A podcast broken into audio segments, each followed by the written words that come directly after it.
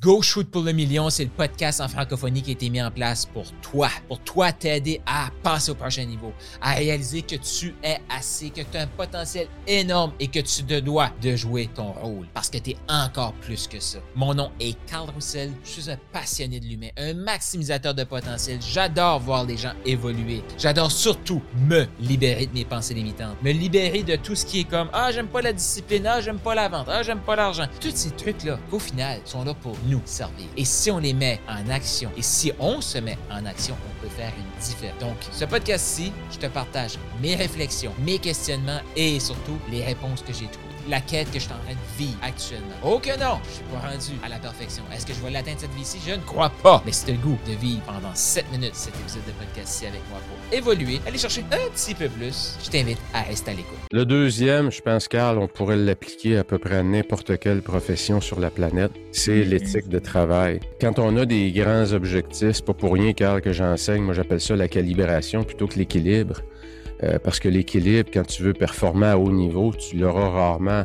Tu vas focuser avec intensité, exemple, une portion carrière, tu vas focuser avec intensité sur ta vie personnelle, mais ça va être dur. Mais si tu veux atteindre des hauts niveaux, tu veux atteindre l'élite, il va falloir que tu aies une grosse éthique de travail. Et c'est là que les, les trois piliers qu'on vient de parler sont importants. Les noms que j'ai en tête, des gros producteurs qu'on avait, là, c'est des gens qui, qui étaient présents, et curieusement, euh, Carl, dans les bons vendeurs, dans, les tops, c'était rarement des gens du matin. C'était plus des gens qui commençaient à se réveiller vers 10 heures. Puis euh, qui avaient comme leur courbe d'énergie était plus tard un peu, puis étaient capables de travailler, eux, par contre, le soir aussi plus. Moi, je suis plus une bébite du matin et je vais aller chercher mon pic à midi, comme bien des gens. Mais dans la vente, dans ceux que, que, j'ai dans mes top producteurs, là, c'était pas ceux qui arrivaient, euh, qui étaient toujours à l'heure au meeting du matin s'il était à 9 h. Hum, j'avais jamais vu ça, que tout dépendamment, c'est où ton pic d'énergie. Ouais. Mais c'est aussi, c'est quand est-ce que ton client est disponible. Parce que, tu sais, dans le monde automobile, euh, c'est un peu, moi, ça, dans ma tête, ça fait comme une corrélation directe. Là. La personne, sa courbe commence à la fin de journée le soir ben leur client travaille de jour, donc il arrive le soir, fait faut que tu performes là. Fait que, totalement, fait ça, ça, peut apporter une réflexion de quelqu'un qui dit ben, Moi, je suis performant, mais il est peut-être pas dans le bon domaine parce que moi aussi, je suis du matin. Fait que le soir, euh, je pourrais le faire, mais mettons que mais de, moi quelque chose que je peux vendre le matin. Tu sais, Car, c'est un excellent point parce que tu as des grosses corporations qui ont des grosses équipes de vente et qui obligent les équipes de vente à rentrer dans un carcan. Et euh, je suis pas très partisan de ça, moi, parce que je trouve que tu t'obliges.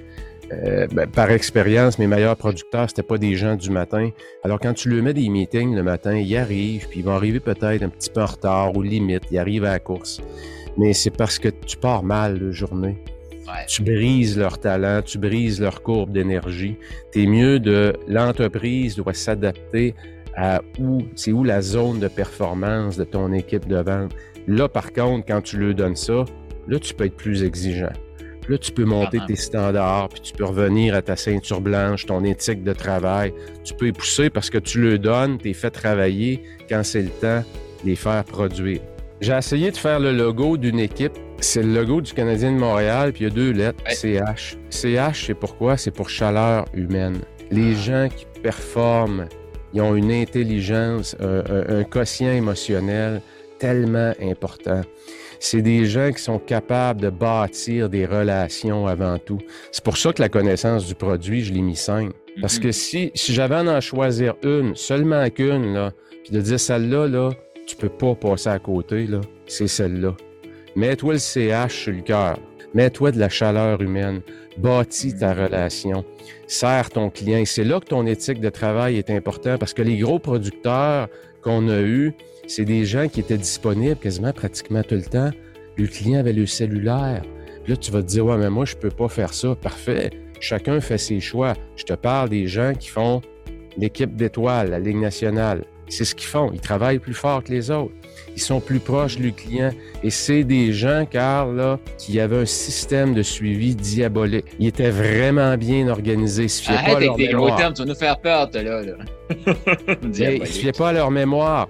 Donc, il connaissait les dates de fête des enfants. Il envoyait, tu comprends, à l'action de grâce, il se différenciait. Ils envoyaient une lettre pour signifier la gratitude de leur clientèle plutôt qu'envoyer une enveloppe à Noël seulement. Donc, c'est des gens qui sont créatifs, on le dit, mais c'est des gens qui avaient une capacité à maintenir les relations à long terme. Et dans ce champ-là, Carl, là, on le voit beaucoup dans les vendeurs qui manquent d'expérience ou les vendeurs qui subissent beaucoup de défaites parce que le closing est moins haut, puis que le closing est autour de 15-20% ça veut dire que 8 fois sur 10, ils se font dire non. Mais quand ils rentrent un autre client, puis que c'est un non, ils deviennent pas arrogants, mais distants rapidement. ils transmettent l'odeur de la défaite aux clients. Les top mm. producteurs pensent toujours à long terme avec un client, tout le temps. Ça veut dire quoi? Il n'achète pas aujourd'hui, mais je le sais qu'il va acheter de moins un jour parce que je le lâcherai pas. Je vais le suivre. Je vais y envoyer une lettre. Écoute, Carl, celui que je te parle, notre Égyptien, là, tous les clients qu'il rencontrait étaient dans le système. Et il savait, parce qu'il les suivait, il savait ce qu'il avait acheté. il leur demandait OK, vous avez pris une location pour un Mazda, c'est super, c'est un excellent choix en passant, M. Roussel, un Mazda. Me permettez-vous de, de, vous faire un, suivi dans quatre ans? Qu'est-ce qu'il faisait à toutes les années, rappeler le client? M. Roussel, c'est Annie. Écoutez, je voulais juste savoir comment ça allait, la femme, les enfants, votre voiture, toujours satisfait. Écoutez, je vous ai pas oublié, je vous attends pour le prochain. C'est le même qui s'est bâti une business parce que ça, ces petits gestes-là, l'effet cumulé de ces petits gestes-là, ça crée un mont Everest après cinq ans de travail comme ça. C'est vraiment ce qui différencie, Carl, euh, la chaleur humaine, la capacité à, développer des liens, à toujours être souriant, à avoir la bonne attitude, même devant l'adversité. Quand le client dit non, non, non, regarde, ça m'intéresse pas tes affaires, pas de problème, que tu bâtis ta relation à long terme. C'est un, un, facteur clé. Tu as aimé ce que tu viens d'entendre? Eh bien, je t'invite à laisser une revue. Donc, laisse un 5 étoiles, un commentaire sur ta plateforme de podcast préférée et aussi je t'invite à faire un quiz. Est-ce que tu as le goût de savoir quel type de maximiseur tu es? C'est quoi tes forces? Sur quoi tu devrais travailler actuellement pour passer au prochain niveau d'abondance? Est-ce que tu es un maximiseur agile? Est-ce que tu es un maximiseur inspirant? Un maximiseur émergent? Il y a un lien dans la description de ce podcast-ci. Je t'invite à cliquer sur le lien et faire le quiz pour déterminer quel est ton type de maximiseur.